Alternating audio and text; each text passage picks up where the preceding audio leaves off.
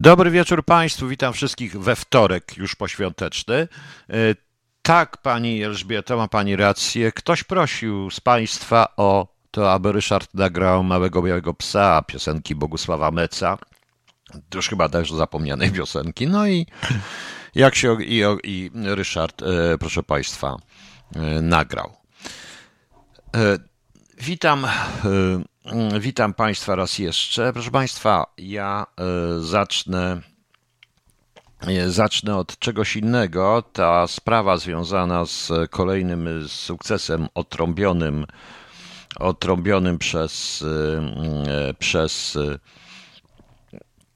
komisję Macierewicza, czyli tym trotylu, który Włosi potwierdzili, no to rodzi pewne, to rodzi pewne, proszę Państwa, jednak E, rodzi pewne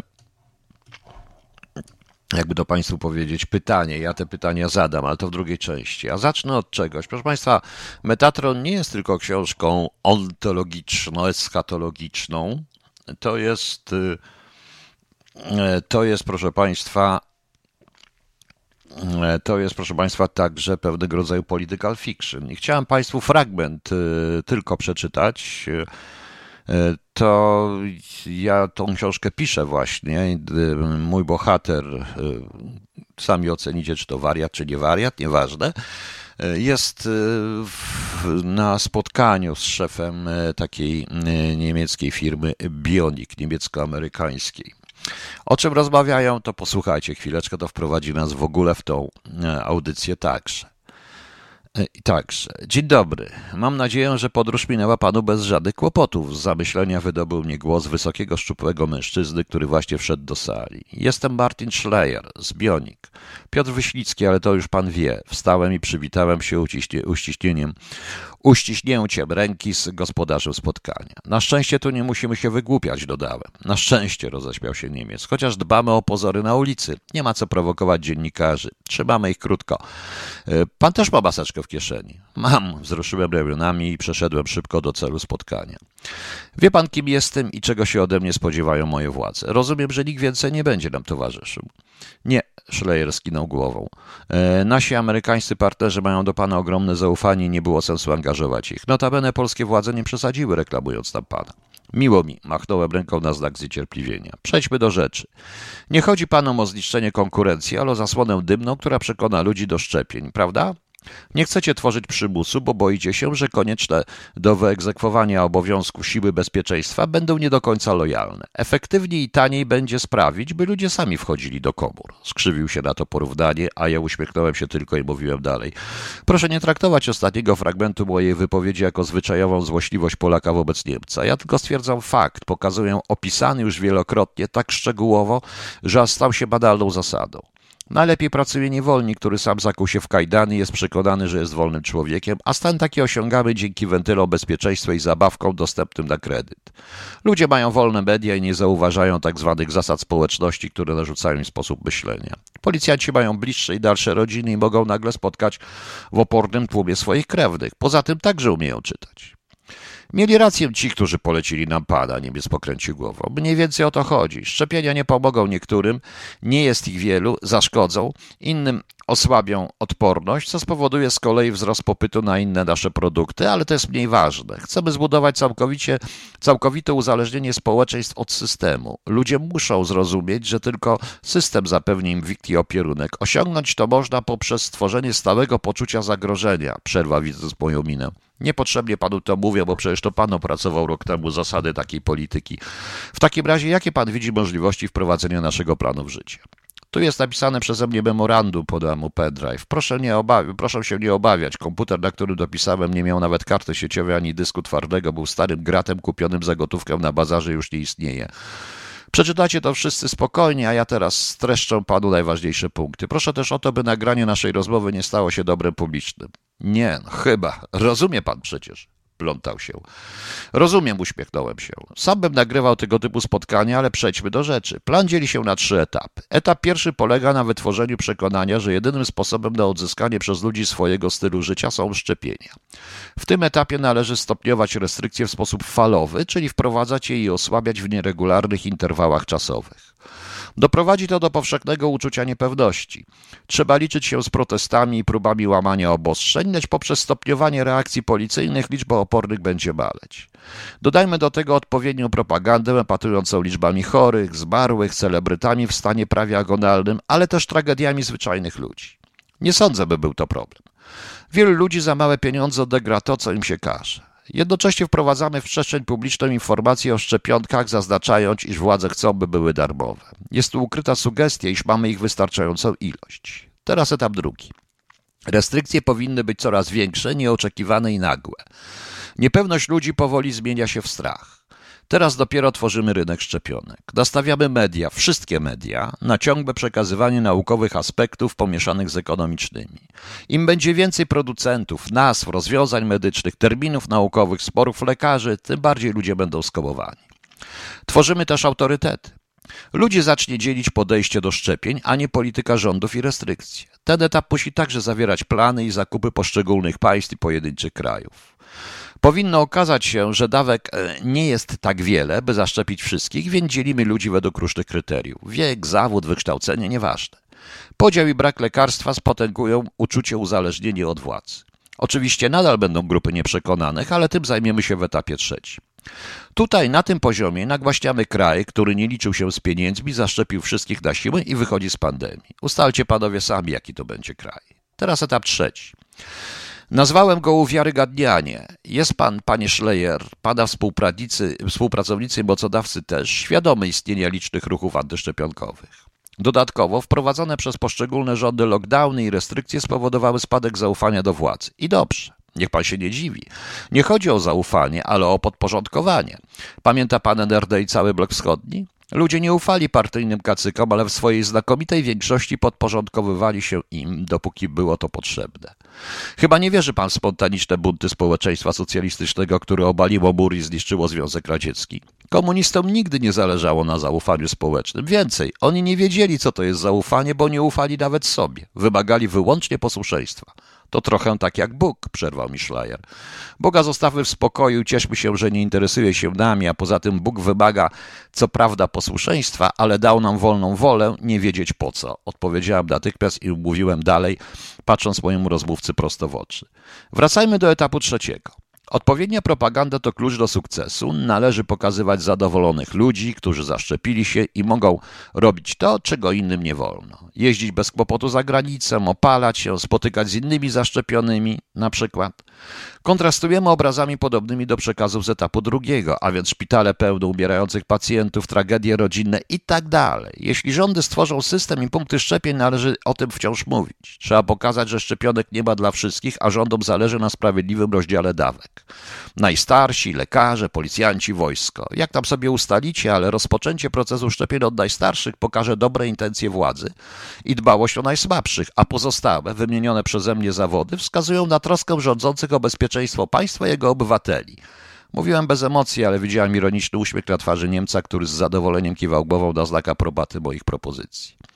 Warto także pokazywać kolejki pod punktami szczepień, zestawiając je z uciążliwością testów. Jeśli chodzi o testy, to dobrze by było, gdyby Unia przyjęła decyzję o wzorze zaświadczenia i uzależniła podróże zagraniczne od negatywnego testu. Jego ważność musi wymuszać opłatę od testowanych. Przykładowo, jeśli test jest ważny 72 godziny, a wynik przyjdzie po 24, to ma pan tylko dwie doby na podróż i musi pan robić nowy. Test może być oczywiście darmowy, lecz przyspieszenie jego analizy powinno kosztować. Można też stworzyć punkty, które wykonają test za opłatą w ciągu godziny. Może pan coś takiego zasugerować władzom Unii? Przypuszczam, że całość pańskich przemyśleń zaprezentujemy rządom unijnym nie tylko unijnym, odpowiedział. To jednak nie rozwiązuje problemu antyszczepionkowców i ich protestów. Oczywiście, że nie uśmiechnąłem się. Protesty zawsze będą i bardzo dobrze. Nie należy ich nagłaśniać, ale też nie należy ich zabraniać. Sprawiamy przecież wrażenie obiektywnej władzy. Chodzi tylko o to, by były jak najmniejsze, by ludzie sami je ignorowali i uznawali za idiotyczne występy zwolenników płaskiej ziemi. Roześmieliśmy się obaj. Widzi pan, panie Schleier, ludzie zawsze zrobią wszystko w celu zdobycia owocu zakazanego. Antyszczepionkowcy popularyzują szczepionki, czyniąc je źródłem wszelkiego zła, a więc wprowadzają poetykę prawie biblijną. Są monotematyczni. Większość rodziców szczepiła swoje dzieci i nic się dzieciakom nie stało. Teraz, nawet jeśli wątpią, to patrzą na to na potomstwo, słuchają różnych teorii, po czym machają ręką, mówiąc: Jeśli dziecko przeżyło, to i ja dam radę, a tym anty pewnie konkurencja płaci. Właśnie, walka konkurencyjna koncernów farmaceutycznych nam pomoże. Wiem, że na ofiarę, ostatnie słowo wymówiłem z wyraźnym przekąsem, wybraliście państwo brytyjską Alfaneka. Okej, okay. wszyscy się boją powikłań poszczepiennych, więc dostaną powikłania. Opracujcie wraz z Alfaneką jakieś konkretne powikłanie, niech brzmi po medycznemu i nagłośnijcie to. Rządy kilku krajów przerwą szczepienia preparatem tego koncernu, a władze medyczne zaczną badać ów preparat. Potem, oczywiście, medycy stwierdzą, że dotyczy to osób chorych na określone choroby, niezbyt często spotykane choroby. Alfaneka uda, że poprawiła swój produkt i znów wróci do obiegu. W ten sposób władze uwiarygodni się przed społeczeństwem. Przecież rząd dba o ludzi, więc przerwał stosowanie preparatów, które mogą nawet w najmniejszym stopniu zaszkodzić społeczeństwu. Przecież wystarczy nawet ledwo widoczny cień podejrzeń, że coś może spowodować powikłania i władza natychmiast reaguje. Taka dobra jest ta władza. Szczegóły opisałem w dokumencie. Aha, można też nawiązać kontakt z jednym z liderów antyszczepionkowców, dopieścić go, podbić jego ego i niech sprowadza protesty przeciwko obostrzeniom do protestów przeciwko szczepionkom. Ośmieszy się szybciej niż pan się tego spodziewa. Proszę pamiętać, że najgroźniejsi są ci, którzy walczą o prawa podstawowe i ich trzeba umiejętnie zneutralizować, ale od tego macie policję, służbę bezpieczeństwa i propagandę o faszyzmie oraz terroryzmie. To z grubsza wszystko. E, sądzę, że wyrażam opinię wszystkich zainteresowanych, dziękując panu za pana czas i za to spotkanie, uroczyście odezwał się Schleyer. Ta godzina dużo zmieni dzięki panu, a pana dokument będzie podstawą dalszych działań. Raz jeszcze dziękuję panu. Taką mam pracę, wzruszyłem ramionami. W raporcie jest część o języku. Chodzi o to, by używać słów depersonalizujących społeczeństwa, więc populacja, wyszczepienie, odporność stadna i tym podobne. Proszę nie mówić społeczeństwo. Ludzie muszą zacząć myśleć o sobie w kategorii biomasy, a nie zbioru jednostek. Tak, tak, ucieszył się Schleyer i podsunął w moim kierunku grubą kopertę A4. Tu jest pana wynagrodzenie. Dlaczego chce pan gotówkę? Możemy załatwić panu bank zapewniający anonimowość i bezpieczeństwo. Banki są dla polityków i złodziei. Roześmiałem się i wstałem, by pożegnać się z Niemcem. Wracałem do Warszawy, zastanawiając się, ile opieczętowanych przeze mnie duszyczek wkrótce zakłóci boski odpoczynek. No właśnie, proszę państwa. E, no właśnie, proszę Państwa, e, taki, taki sobie political fiction napisałem. To oczywiście reklamuję swoją książkę, która powstaje, czyli Metatron. Sądzę, że ona będzie, e, sądzę, że ona będzie lepsza. Sądzę, że ona będzie lepsza nawet od, lepsza od cholubów. No, o, a że nikt jej nie będzie czytał, to trudno. Ja przynajmniej to zrobię. Okej. Okay. Podobało się Państwu? No, podobało. Dobrze, to teraz, proszę Państwa, przejdźmy do rzeczywistości, bo to była tylko książka. Na przykład. I tutaj mamy, proszę Państwa, takie coś, bo czytam dzisiaj na, w jednej z, e, z gazet, e, czytam wszystkich z jednej z gazet, zaraz, zaraz, zaraz, zaraz, już gdzie ja to mam? Aha, Jezu, uciekło mi. Otóż była straszna, proszę Państwa, kolejka poszczepienia pod szpitalem narodowym. Taka była kolejka. To chyba w Polsacie pisali. Ludzie stali bez masek. Ludzie stali nie przestrzegając tych wszystkich obostrzeń. Ale proszę Państwa, ale proszę Państwa, nikt nich, e, nikt ich ale nikt, proszę Państwa, nikogo nie legitymował, nie karał mandatami, no tylko tak mówili, a kolejka była straszna po szczepienie. Także jak Państwo widzicie, ludzie chcą się, chcą się szczepić, prawda? Profesor Krzysztof Simon e, w Onecie przestrzega, że sytuacja jest tak skrajnie poważna, że e, a ludzie tak się zachowują, nie przestrzegają restrykcji i tacy są wstrętni, że trzeba, proszę Państwa, niestety wprowadzić pewnie będzie godzinę policyjną, jakieś inne historie. Profesor Simon twierdzi, że Profesor Simon twierdzi, że jak będzie 40 tysięcy, to szpitale staną i tak już stanęły, to zobaczymy. To zobaczymy. E, e, pan Grzegorz Kuciński, panie Piotrze, Ameryki pan nie odkrył, bez urazy. Bez urazy, tylko dlaczego nikt tego w ten sposób jeszcze nie napisał i nie powiedział? A to jest tylko political fiction, to się nie dzieje, to się naprawdę nie dzieje. To książki są w mojej głowie, to jest wymysł po prostu. No. Profesor Szymon się właśnie tutaj i odniósł się w ogóle do, do, do tego, jak Polacy się zachowują, to coś strasznego po prostu, coś strasznego. Z informacji z zakresu lockdownu to mamy, że Polska jest jednym z nielicznych krajów UE bez czynnych fryzjerów. Branża przechodzi do podziemia. Tak, coraz wcześniej, coraz częściej są fryzjerzy pod jakimś tam różnym różną historią, prawda, e, pod różnymi legendami usiłują strzyc, strzyc ludzi usiłują, usiłują strzyc ludzi. E, niestety, proszę Państwa, sytuacja jest taka, że my się zajmujemy hotelami, ale osiedle, ale zakłady fryzjerskie na ogół są ludzi, którzy nie należą do ludzi najbogatszych, którzy coś tam zrobili, zabrali kredyty i usiłują zarabiać. Są małe. One padną. Mnie jedna znajoma fryzjerka z Polski wręcz mówiła już po pierwszym lockdownie, że ktoś, proszę, że ona w tej chwili, jak otworzono, otworzyła na chwilę, to poniosła tylko koszty, dlatego że, e, dlatego że e, e, klienci poszli gdzie indziej po prostu, bądź w ogóle stracą klientów. Stałych, no wszystko się opiera na mniej więcej stałych klientkach i stracą klientów po prostu. W parku strzygą gdzieś czytałem, że w lesie to jest wary, to jest, to jest właśnie pełne, pełne wariactwo, proszę Państwa. Niestety i tutaj chyba, nie wiem, jakaś spółka państwowa, może Orlen e, wykupi, może jakaś krewna potrzebuje e, zakładu fryzjerskiego dużego, więc może kupi. No. E, może, może wykupi ten Orlen to wszystko. E, do, koresponduje trochę z tekstem, który przeczytałem. Oczywiście skandal we Francji, wystawne tajne kolacje elit w czasie lockdownu. Dziennikarze francuscy nagrali, e, nagrali e, pewne takie bardzo ekskluzywne restauracje. Bardzo ekskluzywne, bo jeżeli menu starter, startery zaczynają się od 160 euro, to muszą być dla tych najlepszych i najbogatych, prawda? E, na tych bogatych, e, to jakieś te specjalne czerwone dywany, wejście na zaproszenia, bardzo ciekawe. E, prokuratura francuska wszczęła postępowanie, bo tam są tylko sami zamożni goście, ale również ministrowie rządu, posłowie. Takie to troszeczkę, proszę Państwa, takie to troszeczkę takie to troszeczkę, proszę Państwa, w stylu naszego Amber, słynnego Amber Room, czy restauracji Sowy, takich było parę. Zobaczymy w tym bardziej, że policja dość brutalnie rozpędzała i e, karała ludzi e, pijących wino w sobotę, w weekend na, e, na, na, na bulwarach nad Sekwaną, więc ludzie się dokładnie wściekli. Dziennikarze to nagrali, zobaczymy, co z tego będzie, ilu ministrów poleci, ilu ich tych wielkich zostanie ukaranych, jakimi mandatami, bo przecież dla normalnego człowieka 500 euro to jest bardzo dużo, ale dla takiego, co go stać, żeby zjeść kolację za 460 euro, jadać sobie, stołować się za, 160, za 460 euro, to jest jednak bardzo drogo. To jest właśnie Francja, proszę Państwa. Francja! Francja. Sama śmietanka. Ma Pan rację. No. Co tu jeszcze mamy? Aha, Unia Młodych skarży Starachowicką policję do RPO. Chodzi o mszę z udziałem Jarosława Kaczyńskiego. No już nie będę nawet na ten temat komunikował, ale to widać, że u nas też bywa różnie. Mój ból jest większy niż twój.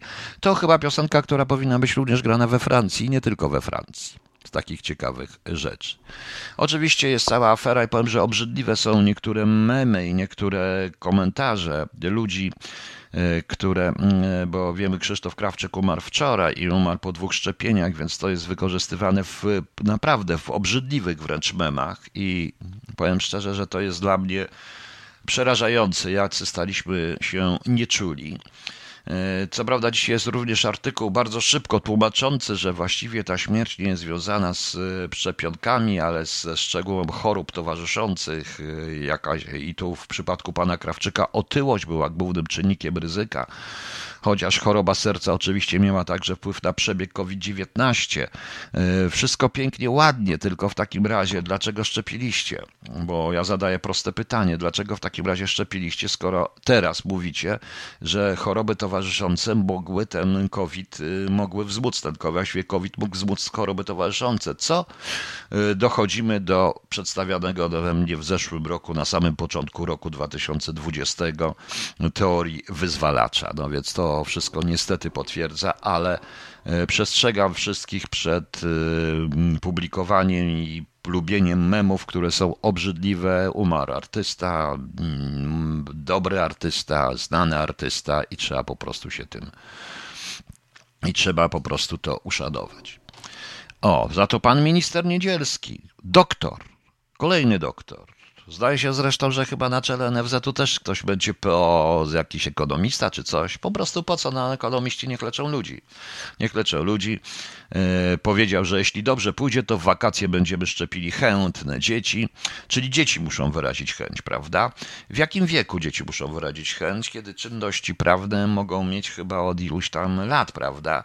A to jest swoiste. Kto będzie brał odpowiedzialność za narażenie dziecka na niebezpieczeństwo, prawda? No zastanówcie się. Yy, zastanówcie się. Ta bezpieczna jest dla nastolatków powyżej 12 roku życia. Właśnie Pfizer oczywiście poinformował. No, ciekawe to będzie, tym nas straszy minister zagłady. No, pan Piotr Miller, który Miller, Miller przez Umlao, który jest, kim on jest? Rzecznikiem rządu, polskiego rządu, jak się okazuje. Powiedział, że wakacje mogą być tylko pod pewnymi warunkami. E, jeśli będziemy przestrzegać wszystkich obostrzeń, to wakacje w jakiejś formie będą mogły być możliwe, więc proszę Państwa, pamiętajcie dzieci. Pamiętajcie dzieci bo jesteście jak dzieci. Jeśli umyjesz rączki, dostaniesz tam ciasteczko, czy jeśli zjesz ładnie, powiedz a, zjedz łyżeczkę, jeśli zjesz, to dostaniesz później ciasteczko, albo pozwolę ci pograć na komputerze, prawda? Albo pozwolę ci, nie wiem co zrobić. Tak to mniej więcej wygląda. Tak to mniej więcej wygląda. Ci ludzie tak się zachowują, bo oni tak o nas myślą. Oni mi się wydaje, że oni naprawdę zdobyli tą władzę i mają prawie władzę Pana, Pana Boga. Dobrze, proszę Państwa. Zbliża się kolejna rocznica smoleńska, zbliża się kolejna obietnica o raporcie i jak zwykle jest nowa sensacja. Ja powtórzę, ja już to raz mówiłem, kiedy była pierwsza sensacja w 2019 roku, kiedy świat obiegła informacja, że brytyjscy eksperci znaleźli na elementach samolotu Tu-154M ślady substancji wybuchowych. Teraz taką opinię e, wydało, jak przekazuje TVP Info, wydali mm, Włosi. Prawda. Trotel na szczątkach wraku tu polewa.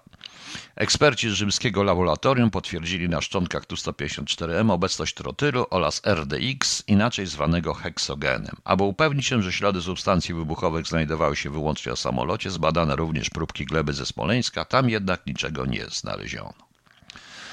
Na razie nie wiadomo, czy ustalenia włoskich naukowców przyczynią się do szybszego powstania raportu o przyczynach katastrofy lotniczej. A mnie nie o to chodzi, proszę Państwa. Nie obchodzi mnie również to w tej chwili, czy to jest prawda, czy nie jest prawda, jaki ten trotyl, będą zaraz dyskusje, że to mógł być coś z, z tych chyba, z jakich z broni, która była przewożona na przykład przez borowców i tak dalej. Nieważne, to mnie nie obchodzi, ale Załóżmy, że rzeczywiście wykryto takie ślady.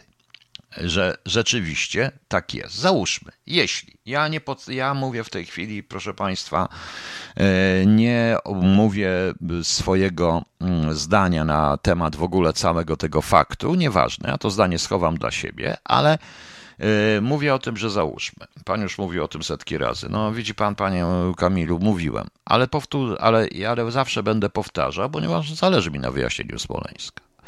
I może do nich dojdzie.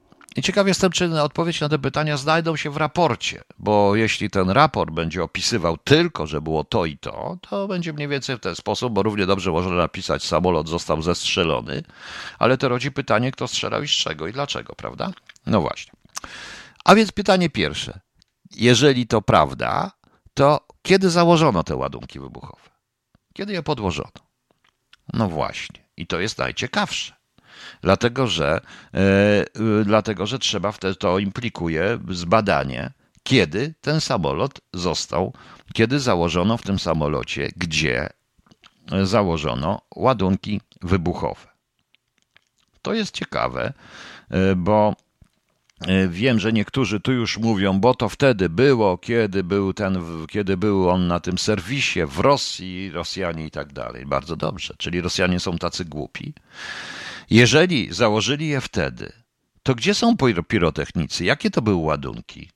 Nie da się, proszę Państwa, nie da się, proszę Państwa, w dzisiejszych czasach, przy dzisiejszej technice nie wykryć założonych ładunków wybuchowych. Przypominam, że ten samolot po tym projekt, po tym remoncie latał jeszcze po różnych lotniskach. Na każdym lotnisku, na każdym lotnisku przechodził prawdopodobnie kontrolę pirotechniczną. Musiał przechodzić, bo takie są procedury.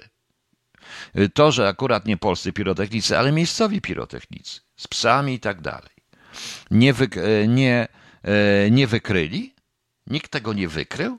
To jakie to były ładunki? Ostatecznie chyba jakieś zupełnie nieznane. Nie wiem e, jakie, gdzie żaden pies, żaden skaner czy żaden pirotechnik tego nie wykrył. A e, podane tutaj nazwy tych środków wybuchowych są znanymi i wykrywalne, absolutnie, prawda? Czyli kiedy je założono? Więc ja od razu sobie odpowiem, odpowiem Państwu. E, musiały zostać założone w nocy z 9 na 10. Przecież ten samolot jeszcze trzy dni wcześniej leciał gdzieś, czy dwa dni wcześniej też leciał gdzieś. Poza tym, e, z, poza tym nikt by nie pozwolił, jak ja bym organizował ten zamach, to ja bym chciał, żeby ten zamach e, od, spełnił swój spełnił e, swoje zadanie, czyli nie mogę ryzykować, że wybuchną te ładunki same z siebie albo przypadkiem, albo zupełnym przypadkiem, latając przez rok, czekając, aż wreszcie będzie właściwa załoga i właściwi, właściwi pasażerowie, prawda? Przecież to jest idiotyzm. To jest idiotyzm. A więc ewidentnie zawężamy y, okres na noc właściwie, na tych parę godzin pomiędzy dziewiątym a dziesiątym, prawda? A dziesiątym rano. Więc mamy następne pytanie. Kto je założył? Bo musiało być założone w Polsce oficer wywiadu y, rosyjskiego, który specjalnie wszedł na lotnisko, dostał się do samolotu z y, czy Putin kazał komuś, dostał się do samolotu, jakiś Rosjanin, prawda, i założył, bo to z tego wynika, bo to ewidentnie z wypowiedzi Macierewicza i TVP wynika. Oczywiście, że nie. Oczywiście, że nie bo to też było związane z ogromnym ryzykiem. Do tego wszystkiego weźmy pod uwagę również, że zakładając, a wywiad musi zakładać, że będzie jakieś śledztwo, to osoba, która te ładunki założyła, będzie miała na sobie, e, będzie, będzie nosiła ślady tych ładunków również na sobie. Nie wiem, czy jest tutaj na czacie mój znajomy pirotechnik, który by to potwierdził. A więc musiał być ktoś. Więc jeśli ktoś, to mam pytanie dalsze. Gdzie była ochrona samolotu w czasie postoju? No gdzie była?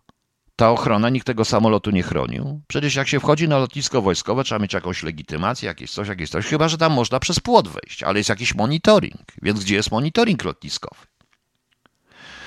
E, I prawdopodobnie na ten samolot monitoring powinien być nastawiony. Co więcej, jest, musi być lista osób, łącznie ze sprzątaczkami, jakimś cateringiem, tymi, co szykują ten samolot do lotu, a więc i, fach, i technikami, i tak dalej, i tak dalej, i tak dalej, proszę Państwa, mających dostęp do samolotu podczas postoju w Polsce, ale także i za granicą również. Więc muszą być te punkty. Więc gdzie, gdzie jest ta lista? Gdzie jest, gdzie jest ta lista, prawda, tych osób? To powinien dyżurny oficer, czy nadzorujący ochronę tego samolotu BOR, Borowiec powinien taką listę mieć i taką listę robić. To, proszę Państwa, był jeden z elementów, y, um, y, jak była wizyta tym samolotem notabene, był raz y, prezydent Kwaśniewski, to jeden z borowców został na terenie, na terenie lotniska Heathrow i pilnował samolotu i była lista osób mających dostęp do samolotu i Anglicy mi taką listę przekazali. Również swoich ludzi. Swoich ludzi. No więc no więc, proszę Państwa, e, no więc, e, proszę Państwa, gdzie to jest? Gdzie to jest? Przecież to trzeba włożyć. Dalej, jeżeli się włożyło, to musi być w jakiś sposób to zdetonowane, czyli musi być jakiś, nie wiem, to może być zapalnik ciśnieniowy, wysokościowy, jakiś na telefon komórkowy, elektroniczny, nie wiem. Zegarowy, tego nie wiem. Ale ślady też trzeba, można byłoby tego znaleźć tym układzie, jeżeli byśmy mieli wrak oczywiście. Więc to jest też konkretne pytanie, jeżeli ładunki wybuchowe same nie wybuchną. Więc ktoś je to musiał zdetonować. Skąd? Jakieś sygnały. To jest coś niesamowitego w tym momencie. I pytanie następne podstawowe. Gdzie byli pirotechnicy? Gdzie byli, e, gdzie byli po pirotechnicy, proszę Państwa? No proszę powiedzieć, gdzie byli pirotechnicy w tym momencie, w tym wszystkim. Dlaczego?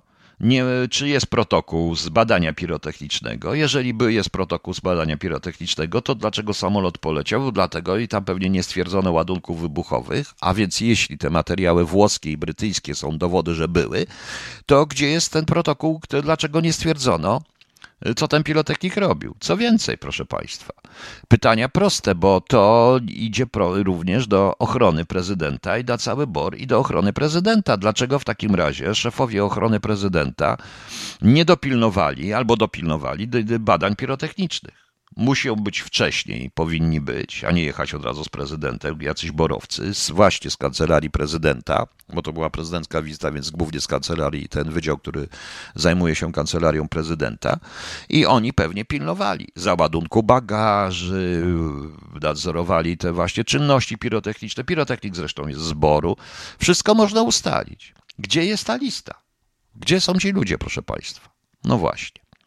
Gdzie to wszystko jest? I to są implikacje takiego pytania, więc bardzo mocno bym się zastanawiał, bardzo mocno bym się zastanawiał, proszę Państwa, czy, e, czy rzeczywiście e,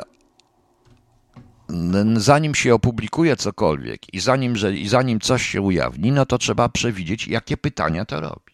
Bo nie można, proszę Państwa, niestety, nie można powiedzieć, e, powiedzieć tylko tyle, że człowiek został zastrzelony.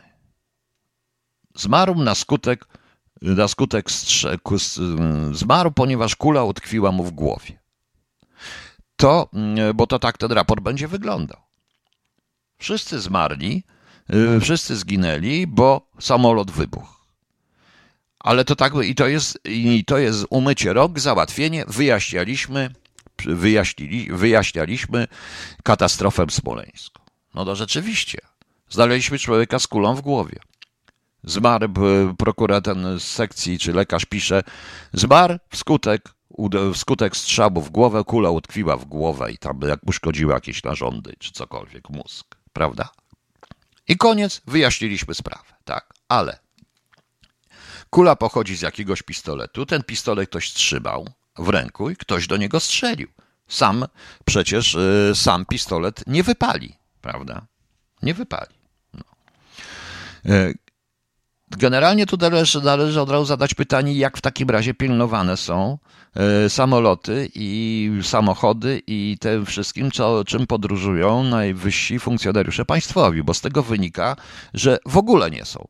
Bo jeśli rzeczywiście były ładunki wybuchowe, tak jak chce Macierewicz, tak jak mówią ci Włosi, to świadczy o tym, że każdy mógł tam wejść, prawda?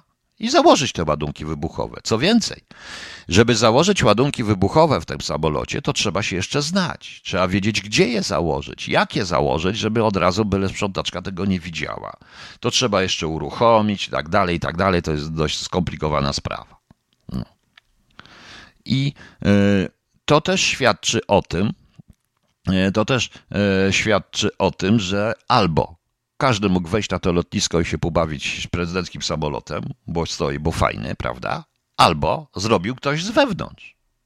Jeżeli zrobił to ktoś z wewnątrz, kto miał prawo, dostęp i nie był kontrolowany, bądź miał stałą przepustkę, to jest prawdopodobnie pytanie dlaczego. To jest prawdopodobnie to już sprawa kontrwywiadu, czy to jest agent i czyj agent prawda? Czyje to jest źródło, jakiego wywiadu? Jedno, dwa czy trzy, bo ktoś to musiał uruchomić.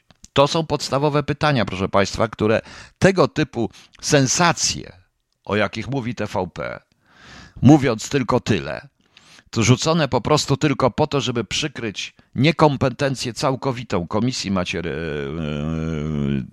Komisji Macierewicza i zamieszanie z tym raportem, rzucanie, rzucenie po prostu tylko i wyłącznie rzucanie tylko i wyłącznie z tematu w sumie zastępczego. Ale to, kiedy się nie ma wraku, kiedy się nie ma w ręku wraku, czyli bezpośredniego materiału dowodowego, i niestety, proszę Państwa, tak to się dzieje. No. Jakieś dziennikarze Gazety Sieci Marcin Wikło i Marek Pyza Polsce za potwierdzenie zdaje badań jeszcze nie przesądza wybuchu. Tak powiedzieli. No oczywiście, ale ja o tym nie mówię, panie Damianie. Proszę mnie słuchać od y, początku. Proszę mnie słuchać od początku, bo y, dla te, trzeba mnie słuchać od początku. Ja mówię, jeśli Zadaję panu, jeśli nie interesuje mnie ani Marcin Wikuł, ani Marek Pyza, e, ani ci dziennikarze, ja po prostu pokazuję, ja po prostu przyjmuję, e, ja po prostu przyjmuję założenie, bo muszę takie przyjąć, że badania zlecone przez Komisję Macierewicza wróciły z wynikiem, że były materiały wybuchowe. A przedtem to, co mówił Macierewicz, Macierewicz, był wybuch, więc należy skoncentrować się przede wszystkim na tych pytaniach, które ja mu dałem. Kiedy je założono, kto je założył, gdzie byli pirotechnicy, gdzie była ochrona samolotu w czasie postoju, gdzie jest monitoring lotniskowy, gdzie lista osób mająca do, mających dostęp do samolotu podczas postoju w Polsce i za granicą. Skreślam tą Samarę, rzeczywiście, dlatego że jest niemożliwe, żeby uzbrojony w materiał wybuchowy mm, i bomby, które czekają na detonację samolot, latał ponad rok ze wszystkimi, prawda? I mogłoby wybuchnąć coś przypadkiem. Po prostu to jest bzdura na tej zasadzie. To jest bzdura. Więc proste pytania. To są proste pytania. Gdzie to jest? To wszystko powinno być w zwykłych, prostych kwitach, na przykład w książce dyżurnego. Tam jest strażnik i dyżurny i każdy się wpisuje. Prawda? I on wpisuje numery samochodów, ma wpisane, które wjeżdżają, tak jak również i wpisuje, wpisuje ludzi, którzy wchodzą na lotnisko. Dostęp do płyty jest ograniczony, podobnie zresztą w lotnictwie cywilnym, całkowicie ograniczony. No. Więc a, panie Piotrze, ja mówię do ochrony prezydenta, jestem księdzem, dopuszczają mnie i robię sobie z nim selfie. A jakbym był y, chory psychicznie, to nie chodzi o Dudę, tylko o ochronę najważniejszej osoby w naszym kraju. No błagam, ale to teraz. Przedtem był BOR. BOR był, za BORu by pan tego nie zrobił, panie Kamilu. Teraz to są policjanci, którzy chcą sobie zrobić selfie z księdzem. Po prostu, przykro mi. A jeszcze jak pan włoży sutannę, to uhu, księże Kamilu, to natychmiast. To jeszcze zaczną się modlić i zostawią tego. Ale oczywiście ma pan rację. Ma rację. No i ma pytanie, co robiłeś w nocy z 9 na 10 kwietnia? Piotr, te pytania są tak proste, że aż oczywiste. To ja mam pytanie, co robiłeś w nocy z 9 na 10 kwietnia? Ja siedziałem w domu, no. No właśnie. Chyba teraz pasuje Big Cyc, Antoni wzywa do broni. Pewnie tak, ale chciałem puścić co innego. Chociaż były piersi, to yy, ja chciałem puścić inną piosenkę. A to opuszczę na samym końcu.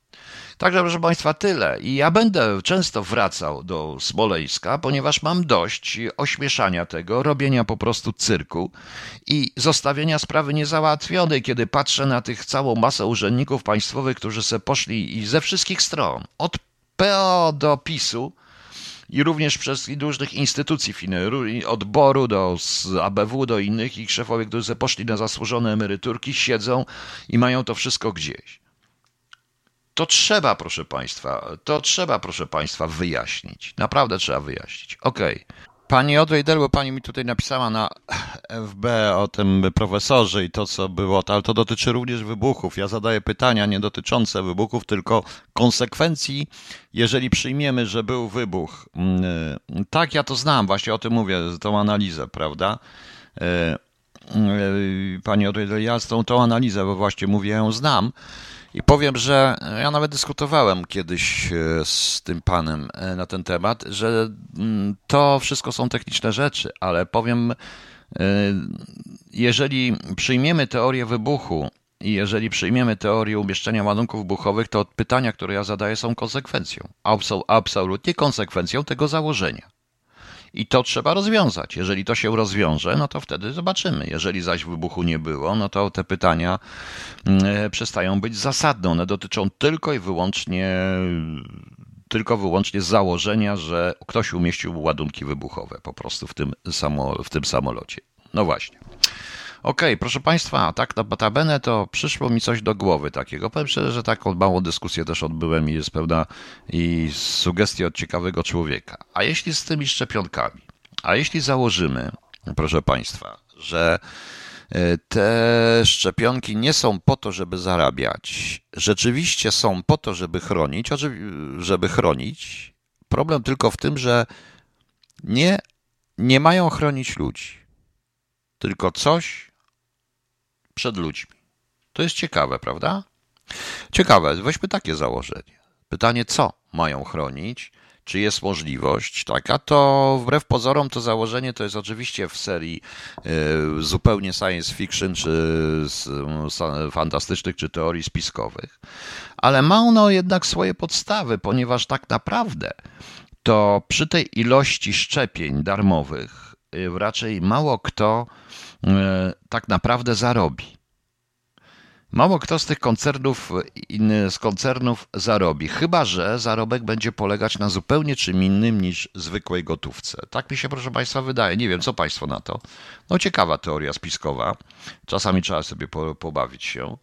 Mm, pobawić się po prostu w takie teorie, te teorie spiskowe. Więc raz jeszcze. Szczepionki nie służą zarabianiu, koncerny nie muszą na nich zarabiać, nie chcą na nich zarabiać, ale one służą rzeczywiście ochronie ochronie, tylko yy, przed ludźmi. No, zaraz można tu wsadzić kosmitów, reptilian, kogokolwiek chcecie. Ale to jest naprawdę ciekawe, bo tak naprawdę, jeżeli byśmy wzięli rachunek ekonomiczny i wszystkie, to ilość pieniędzy, tak, coś w rodzaju podwójnego dna, ilość pieniędzy, jakie będą muszą włożyć koncerny w E, koncerny, na przykład w wyszczepienie, przepraszam, że tak mówię, w zaszczepienie wszystkich ludzi, całej tej populacji, tak jak oni mówią w tej chwili, e, to, e, a weźmy pod uwagę prosta rzecz, poza produkcją, czyli płaca również dla robotników, dla pracowników, to jeszcze mamy opakowania, składowanie, transport i tak dalej, i tak dalej, i tak dalej. Proszę Państwa, to E, to rzeczywiście te szczepionki powinny być bardzo drogie. I przypuszczam, że ta ilość przekracza jednak budżet e, wielu krajów, i to krajów takich również jak Niemcy. Prawda? No i pomyślmy na ten temat. Może rzeczywiście coś takiego jest, może nie. Ja się tym jeszcze, proszę Państwa, ja się tym jeszcze, proszę Państwa, e, zastanowię się trochę nad tym. Zastanawiam się, czy nie wprowadzić e, tego jeszcze do książki, do Metatrona, bo taki ten ciekawa, powiem szczerze, że usłyszałem to od dość ciekawej osoby, usłyszałem e, taką sugestię podobną, którą teraz rozwijam. No. Taką historię usłyszałem od osoby, która, która raczej nie buja w obłokach. No. Ale to taka była zabawa intelektualna jest tylko. E, PJ Stone, ciekawe założenie. Pokusi się, mm, e, poku, pokusi się e, pan o hipotezę także o to, także o co chodzi? Pewnie tak, ale nie teraz. No. Proszę wejść na stronę profesora Romana Zielińskiego po wczoraj. Czy grozi nam bomba epidemiologiczna spowodowana masowymi szczepieniami, preparatem genetycznym? No właśnie, przed czym? Być może, albo nie no, różnie dobrze, być może jest sytuacja taka, proszę Państwa, że rzeczywiście następuje jakieś na Ziemi jakieś zmiany e, ekologiczne, jakieś zmiany, jeżeli chodzi o powłokę tlenową, wiecie co? Jak już bawimy się, e, jak e, bawimy się już w tej chwili, tylko proszę Państwa, to jest tylko spekulacja, ale zapamiętajcie tą spekulację. Zapamiętajcie tą spekulację. Był taki serial pod tytułem The Outer Limits. Czy ktoś pamięta?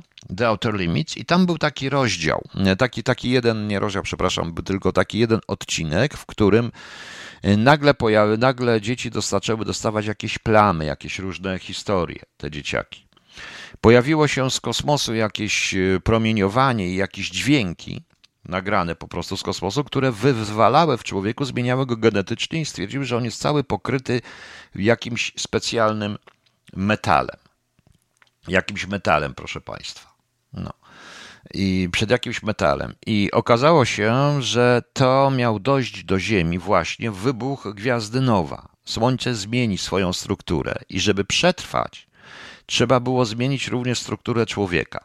To jest tylko taka i wyłącznie, mm, e, tylko, to jest taka i tylko wyłącznie spekulacja, ale to jest ta zasada. Ale to jest ta mniej więcej e, zasada, że być może te zmiany genetyczne, które spowoduje prędzej czy później szczepionka, mają kogoś uchronić przed nami, że to nie my jesteśmy. No, że to nie my jesteśmy, e, że nas się szczepi nie po to, żeby nas chronić, tylko żeby chronić zupełnie co innego. Nie wiem, może, może Sasin zmutuje Marek Jankowski, Boże kochany.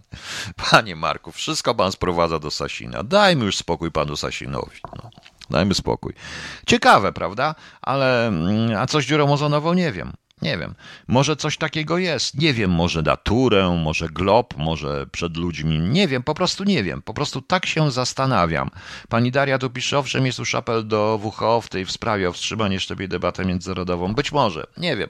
Mówię wprost, może UFO odkryli i ufolutki są między nami, może jakieś inne rzeczy. Nie wiem po prostu.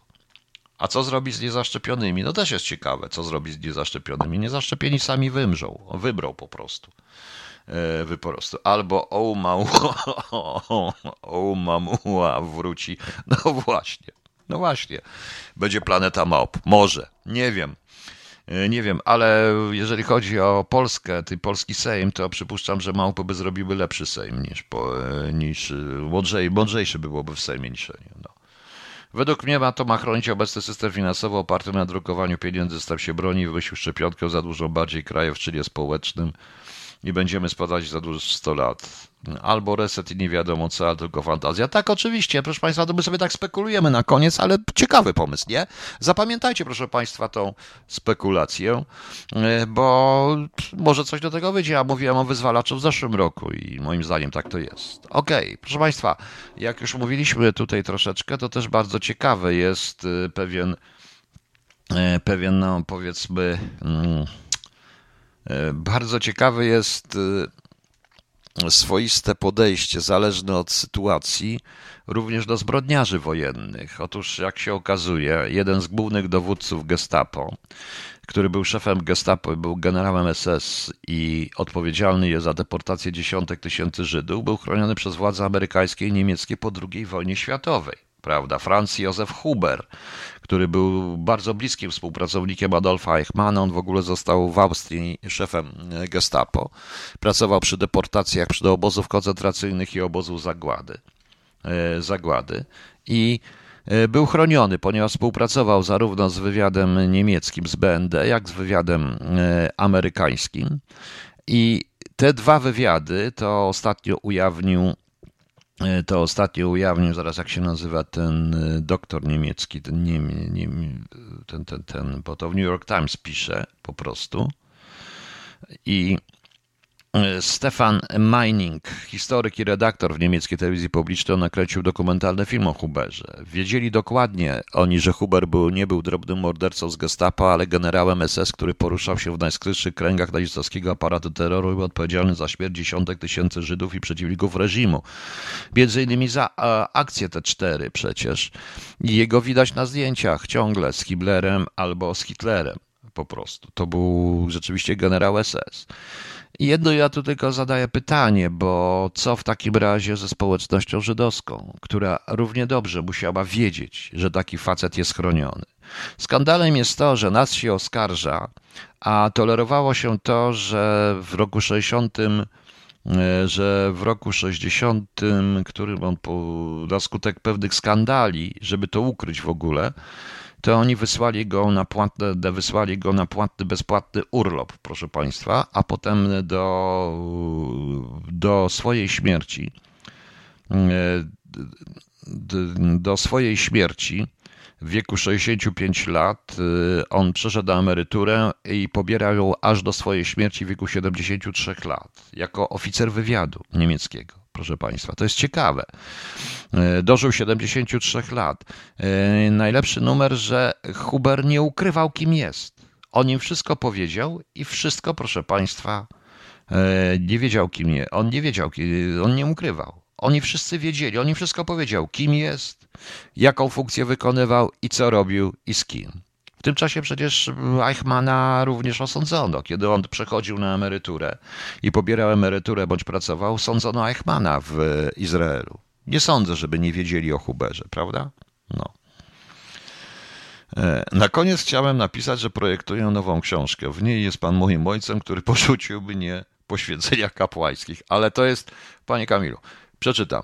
To kto miał te, który? Ja jest, pan jest moim ojcem, który porzucił mnie poświęcenia kapłańskich. Dobrze, tylko kto? Pan miał te święcenia kapłańskie, czy ja miałem święcenia kapłańskie i pana poży... No, e, pana. No. Dobrze, co tutaj jeszcze? Kiedyś lepiej wybierano wójta. Dobrze, co my tu jeszcze mamy? Pamięta pan na początku pandemii w audycjach rozmawialiśmy o tym, że być może coś się dzieje złego na Ziemi, w przyrodzie lub w kosmosie. Właściwie jakieś promieniowanie gamma, czy może kosmici przylecać, co się nie zaszczepią, będą niewidzialni dla nich i nie zostaną przez nich pożarci, uskwarceni. Może, może, nie, nie, to żart jest po prostu. Ja mówię, bo to taka ciekawa wersja. Można, no. E, e, to taka ciekawa wersja, też może warto się na tym zastanowić. O, w sumie nie możemy tylko i wyłącznie narzekać, trzeba pomyśleć trochę, nie? Dobrze, proszę Państwa. Taką ciekawostkę historyczną e, na koniec Państwu powiedziałem, bo to jest ciekawe i warto ten argument użyć w naszej polityce historycznej, że nam zarzucają, prawda? A jutro jest środa, siódmy, Donat, Herman, Assumpta, Epifaniusz, Hegezy, Piat Chrzciciel, Józef, Krystian, Maria, Przesław i Przesław mają imieniny, więc wszystkiego najlepszego solenizanci, jubilaci też, Dzień Pracownika Służby Zdrowia, Dzień Bobrów jest jutro, Dzień Bobrów, pozdrawiamy wszystkie bobry i Światowy Dzień Zdrowia. No proszę Państwa, Światowy Dzień Zdrowia jest jutro. No, no. Właśnie, to trzeba ustalić, żeby... No, no. Pan, mi, pan mi przypomniał dzięki tej teorii, panie Piotrze, że muszę obejrzeć film Elysium. Bo tak, ale Elysium to jest co innego. Co innego. No. Okej, okay, proszę Państwa, Cóż, dobranoc, do jutra. Ja przygotowuję takie audycje, a to jutro pewnie ona nie, jej nie będzie. O mistrzu Małgorzacie to sobie pogadam i o tych rzeczach. Jutro coś wyjdzie. No i na koniec, jak już były piersi, to musi być i Big Cyc, prawda? Antoni wzywa do broni. Dobranoc Państwu.